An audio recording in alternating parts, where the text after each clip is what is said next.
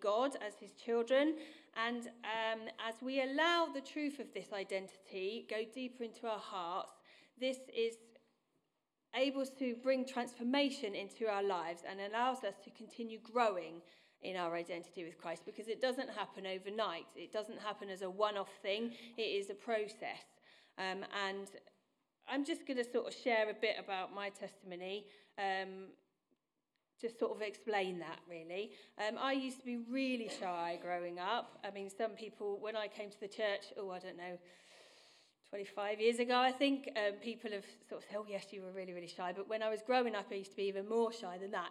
So um, God has done such a great work in me. I used to be so shy at school. I remember we'd have English lessons, and I'd have to be just reading like a tiny bit of the, the book we were studying or something, and I'd count like how many people were in front of me to figure out what portion of book I was having to read, and I would be like frantically um, poring over it. And then even when I came to reading, I was panicking um, and because it was just so horrible for me to, to talk to people. Um, and even as I grew up later in my 20s, I did go on a mission actually, which was quite brave. Um, but yeah, I don't quite know how that happened. But um, one of the leaders there, a lady, she was, um, I don't know how old she was, maybe in her 30s. Um, and she told me, she said, oh yes, I used to be painfully shy when I was a kid or when I was younger. And, and God sort of dealt with it. And I was thinking, yeah, well, that's good for you, but I'm not sure it's going to happen to me.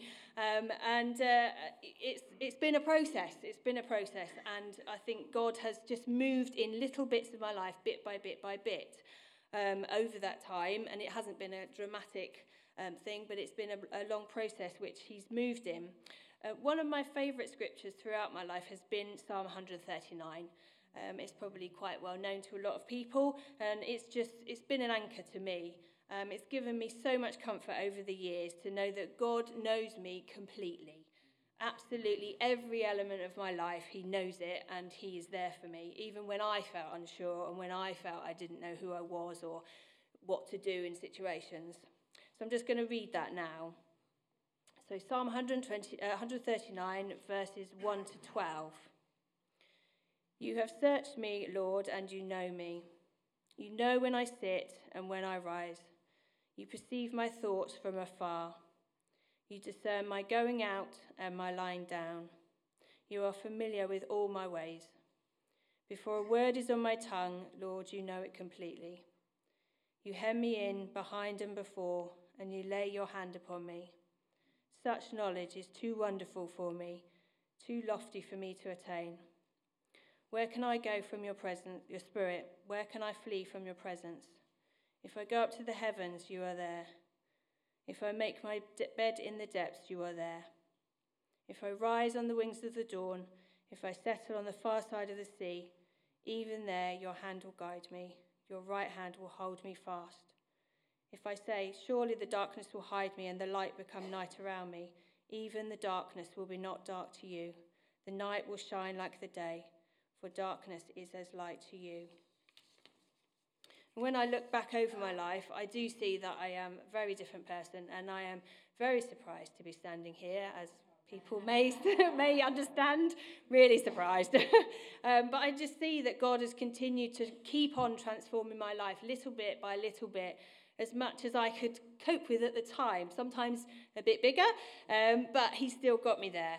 And I've often felt that I wasn't good enough or I wasn't perfect, I wasn't perfect enough. But as I look back, I see that He's met me in those places, the places where I felt I haven't been good enough and where I have had fear and I have had uncertainty. He's not expected me to be perfect. He's met me in the places where I didn't even know, like we talk about identity, I didn't know what it meant to be a child of God. What, what does that mean? How do I do that? He's met me there and He's caused me to grow and He's caused me to be changed, to be more and more like Him and how He wants me to be. And He doesn't want us to be perfect, or He doesn't expect us to be perfect. He knows that we're humans, and He wants us to know Him in the places where we feel imperfect. And He wants us to uh, ask Him into those places where we are lacking.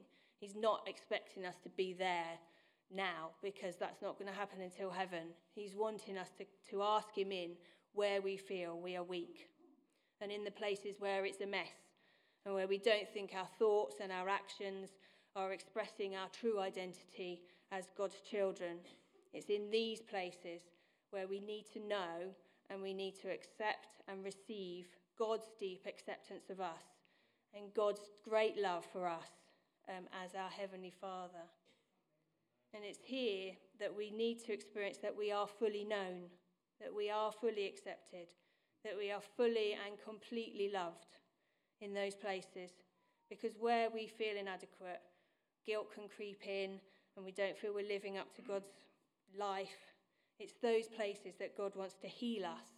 He wants to transform us into more and more into his image. And he wants to strengthen that identity that he's got for us. And the fact that he knows us fully, he knows us completely. He knows our thoughts before we even think them. He, he knows our thoughts, the good thoughts and the bad thoughts, before they're even there. He, shows our, his complete faithfulness to us because he knows us in those places and he still loves us. He's got this covenant love, a love that cannot be broken. And he is entirely committed to us, even though he knows us absolutely completely. So that's why we can let him in to those places where we feel like we're not good enough sometimes, where we've made mistakes that maybe nobody knows about, just us and God.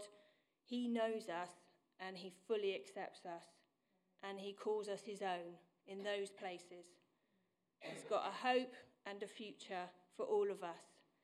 And He wants to work all things out for our good, even those places that we don't feel maybe don't measure up.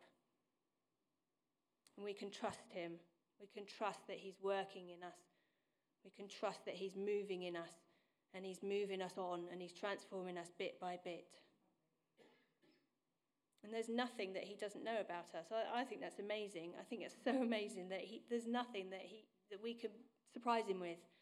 He knows our inner workings, he knows our motivations, he knows the way we're going to act, the way we're going to think, he knows all the triggers, all the everything that, that our, our lives are like. He knows that. He knows what triggers a response. He knows what brings us up, what brings us down, what raises us up, and what pushes us down. He knows all those things. And he wants to move in those things. He wants to show his love in those places. His hand of peace is there for us in those places. And He wants to bring us the security of His love in those places. Every place our heart goes to, every place our mind goes to, He's there. He wants to show us His goodness there, He wants to guide us there. And even in the dark places, He is there. He is holding us and He is guiding us. And the darkness is no match to Him because he sees it just like the day. He is the same in the both night and in the day. There's nothing too big for God to handle because darkness is as light to him. And we can sometimes feel that in our negative situations, they're big enough to hide us from God, they're big enough to hide us from his presence, from his freedom. But it's here that we can ask him in and ask him to show us his perspective and He will bring the transformation in those places. His truth is that the darkness is no match to Him because the darkness is not dark to Him. The night will shine like the day because the darkness is as light to Him and He has have the, He's had the victory over all darkness. He's won that on the cross. He's done it and He has the victory. 1 Corinthians 15, verse 55 to 57 says, O death, where is your victory? O death, where is your sting? For sin is the sting that results in death, and the law gives sin its power. But thank God, He gives us victory over sin and death through our Lord Jesus Christ. And that's what He's done. He's nailed it to the cross so that we can be more than conquerors in all the things we face. And this is the truth for us in all our circumstances. Romans 8, verse 38 to 39 says, For I am convinced that neither death nor life, neither angels nor demons, neither the present nor the future, nor any powers, neither height nor depth, nor anything else in all creation will be able to separate us from the love of God that is in Christ Jesus our Lord. Amen. Yes. As his children, because we are united with Christ and we are seated in heavenly places with Christ. We are more than conquerors. over all the things that trouble us, and over the things where we fall short, and over the things where we find difficult. We are his children. We are more than conquerors through him who works in us and who loves us. Who is this Jesus? This Jesus, the one who we share the DNA with as his children, who is our Heavenly Father. He is the one who protects us. He is the one who brings us into freedom in all the areas that we struggle with because He knows us and He knows what to do. He knows how to help us, He knows how to move us forward. As we allow Him deeper into our hearts to show us His truth of who we are and who He is, He will bring transformation more and more into our hearts and minds and to enable us to walk more freely in that new reality as His children. When we receive God's revelation in our hearts as to who He is and who we are as His children, we do begin to see life with a different light and we see it with a different perspective, from God's perspective. And that is the true identity that we have. God's perspective is our reality. God's perspective of who we are is the truth. As He is the one that turns our mourning into dancing and our sorrow into joy. He has called us and He is faithful. And because He is faithful, He is the one that does it. It isn't up to us, it's Him. We allow Him in and He does the work. He will make the way clear for us. He will bring us into those places of transformation where we find it hard. And it will affect those around us as well. It will affect our friends and our families. As we intentionally build the community, as we intentionally love people, and we share our lives with people and we share our hearts with people, then they will see God in, at work in our lives. And they will see what the difference is that He's made in our lives as God's children. So if you're here today and you don't know Jesus and you don't know God as your Heavenly Father, can I invite you to think on Him and to consider Him?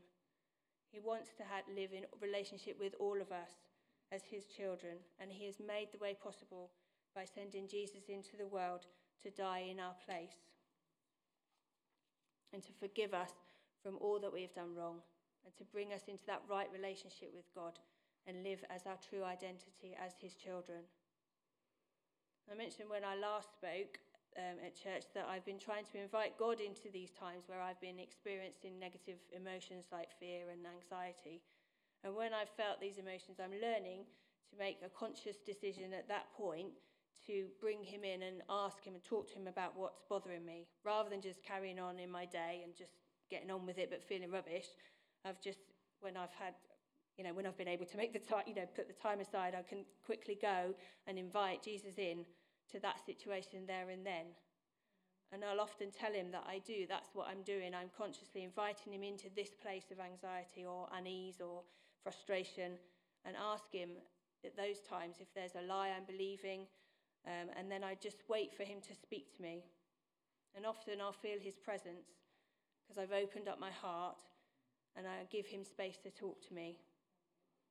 And then sometimes he'll bring something to mind, like I'll have a memory of something or something someone said or something that's happened in the past, maybe, or an impression that I'm feeling, believing something that isn't correct. And then I give that to him and I ask him to show me what the truth is, what his truth is relating to that matter. So sometimes I might need to forgive somebody, or it might be a case of just ex- exchanging that lie and asking him what the truth is. And I journal it down sometimes because, especially if it's a scripture or something, then I like to go back to it. And I'm finding that it's in those little bits, those little tiny times along the way, where Jesus is bringing that transformation because it's a gradual thing. And I can look back and I see how far God's taken me so far and it's just, it is really encouraging to look back to see where God has moved. And you can see what He's done, and then you can praise Him for that. And that's what I've been doing. Um, thank you. Um, so I'd just like to invite us now um, to spend a few moments with Jesus and ask Him to talk to us about the things that maybe we're struggling with. So if you are feeling anxious or weary or stuck in a situation where you don't know what to do, and you need God to move in, Then I'm just going to invite you to tell Jesus about it. We're going to have a bit of music in the background and we'll just have a piece, time of quiet where we just invite God into the situation and ask Him if you're believing lies about things, about yourself or about Him, and ask Him to show you what His truth is in, that, in this moment. Um, you can stand or you can sit wherever you feel comfortable, um, but we're just going to just play a piece of music and just ask God into this time right now. So, Lord God, I just pray that your Holy Spirit will come and meet us where we all are right now. Come and minister your healing and your presence. In Jesus' name, amen.